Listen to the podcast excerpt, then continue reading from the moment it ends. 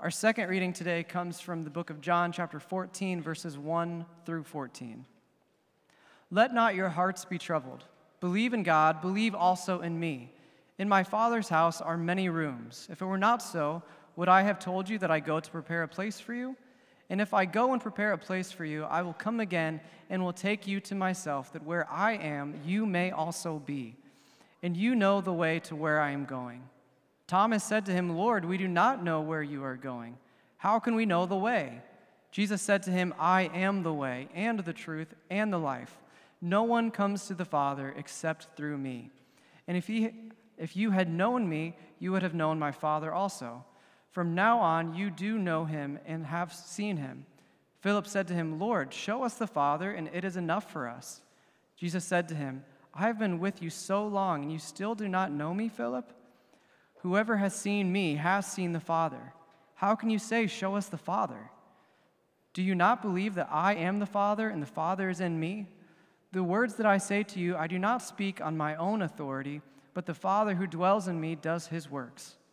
Believe me that I am in the Father and the Father is in me, or else believe on account of the works themselves. Truly, truly, I say to you, whoever believes in me will also do the works that I do and greater works than these will he do, because I am going to the Father.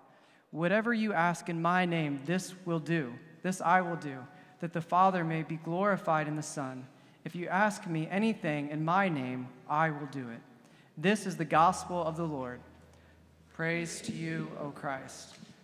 Grace and peace be to you from God our Father and the Lord and Savior Jesus Christ. Amen.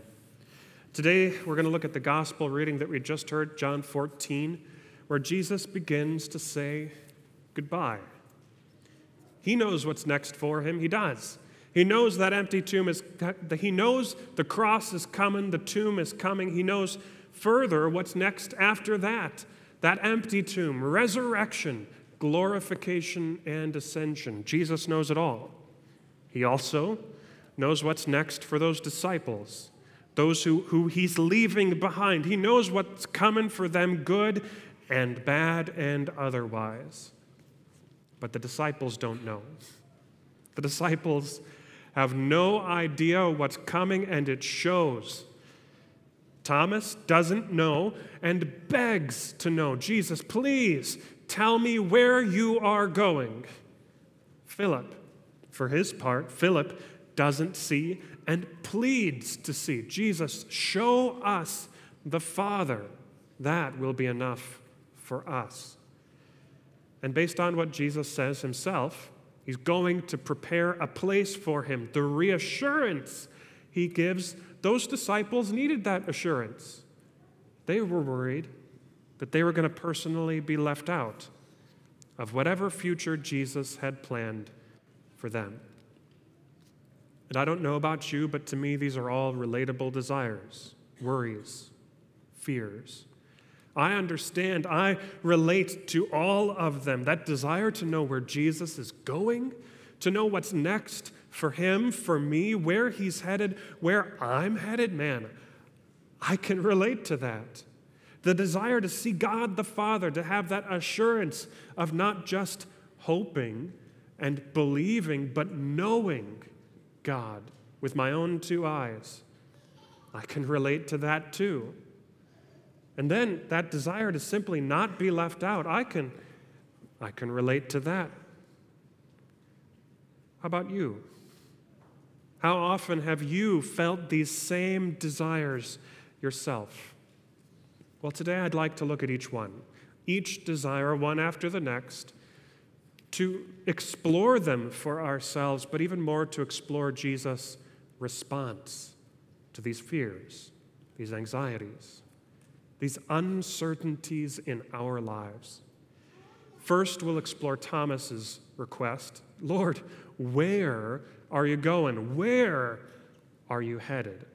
Because, at, at least for me, this is the one that feels most pressing, most relatable of all. Because, as I said in the children's message, I'm about to take a call to Murray, Kentucky to be installed there as pastor, sole pastor there. Uprooting my family, have to find a new house, sell my current house. I'm sitting here wondering what's ahead. What house am I going to live in? What job or jobs is my wife going to have? Are we going to be able to afford a lifestyle like we have now, or are we going to have to make changes? I'd love to know how things are going to go for my ministry there. Who will I rely on? What, what will the congregation be like? Will they receive me warmly or not so warmly? It's hard to say. It's all up in the air, it's all uncertain. I'm worried about my kids, to be honest. How's my son going to adapt to a new place? How's he going to adapt to public school? There's no Lutheran church, Lutheran school in Kentucky. All of these things are uncertainties for my future.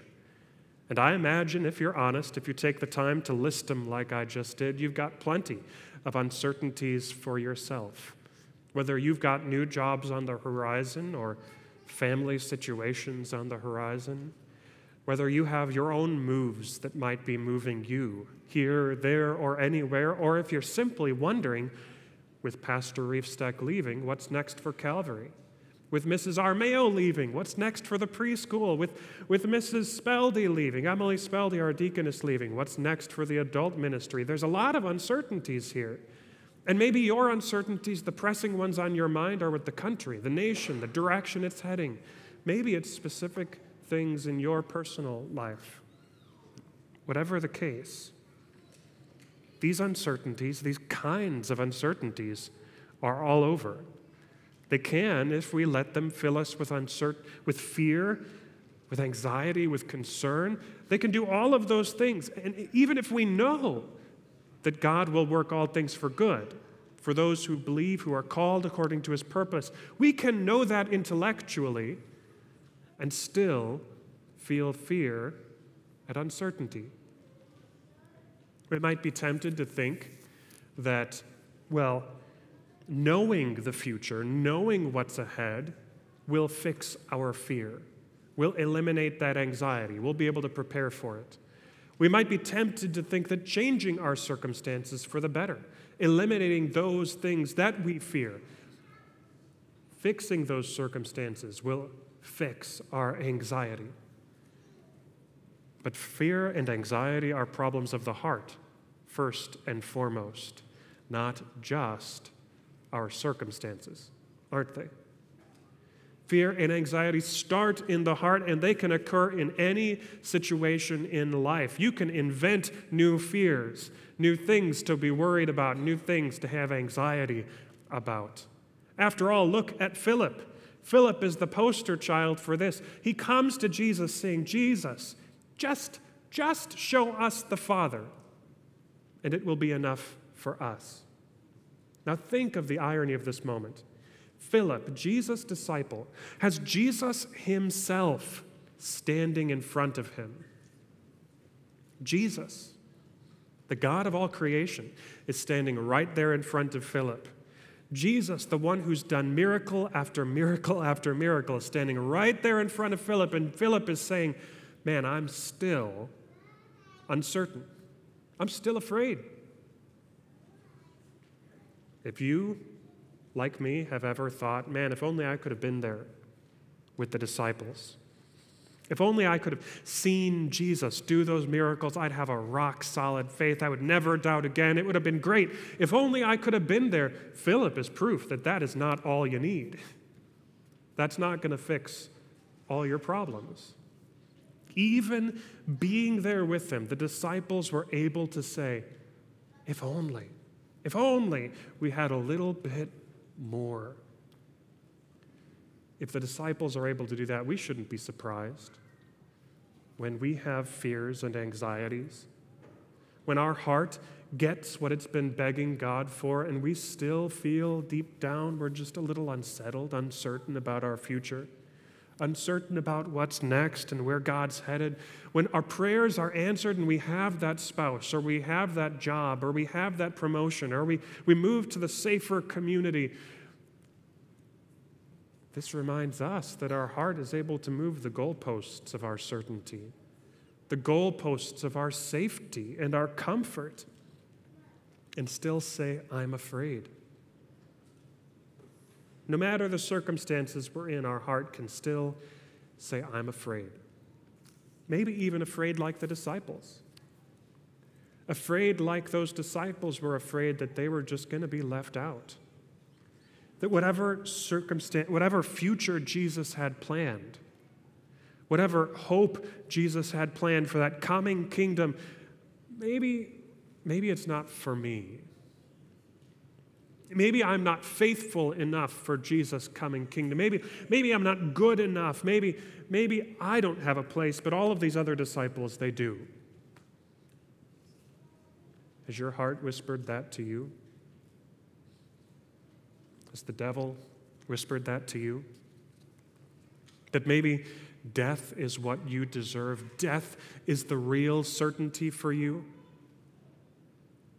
There is a grim truth to that old saying the only certainty in life is death and taxes, right? Well, today, Jesus reminds us that there's an even greater truth out there, an even greater certainty available to us, his people. For our Lord Jesus conquered death. And if I'm not mistaken, our Lord Jesus went away to prepare a kingdom which, and this is true, has no taxes. That place really does exist. yeah. Where is this amazing place? How do you get there? Who's qualified to be there? Well, Jesus reminds us that He is the way, he is the truth. He is the life for all who believe in Him. How do you get there? You get there through Jesus. Not because we are so worthy, not because we've accomplished anything, but because Jesus, by His death, by His resurrection, by His going away and coming back for us, He has made a place for us in His Father's house. There are many, many rooms there, Jesus says, even a room for someone such as you. Which means that Jesus himself becomes our certainty. In this world where everything can and will change and everything can and will go wrong, Jesus is the one thing we can depend on, that firm foundation for all our life. Psalm 146, I referenced earlier in the service today, says, Put not your trust in princes, in the Son of Man, in whom there is no redemption, no salvation, sorry. When his breath departs, he returns to the earth, and on that very day, his plans perish. But you know what? That's true for all of humanity except one. Every last human who ever lived, on the day his breath departed, his plans perished. They were gone, they were no more. Every leader who's made a promise to you on the day his breath departed, his plans were handed over to somebody else. But on the day that Jesus' breath departed, his plans were accomplished for you. Jesus' death accomplished his goals, fulfilled his promises to you, such that we are now able to say, with that same psalmist at the conclusion of his psalm, Blessed is he whose help is the God of Jacob, whose hope is the Lord his God.